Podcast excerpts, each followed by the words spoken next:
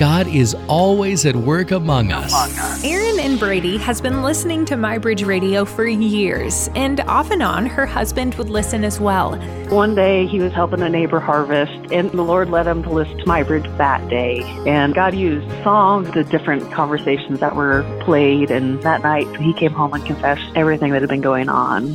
For the first time, he shared with Erin the depth of a sin struggle he'd been battling for years. Shortly thereafter, we were able to go to marriage counseling and went through what we call the best worst time.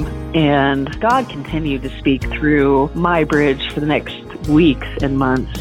Songs that were played, and then the daily stuff was just, ah, it hit us where we needed it so bad.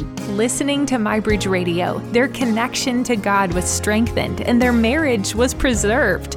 In remembrance of God's faithfulness and in celebration of their 15th wedding anniversary last April, Erin and her husband invested in MyBridge as day sponsors. I truly attribute MyBridge to being a point that God could use to get to my husband, and the Lord used MyBridge to save our marriage. And if it could just help one more person, it's worth it. To grab your day to celebrate and remember, join us for Day Sponsor Day, January 24th, or today at mybridgeradio.net.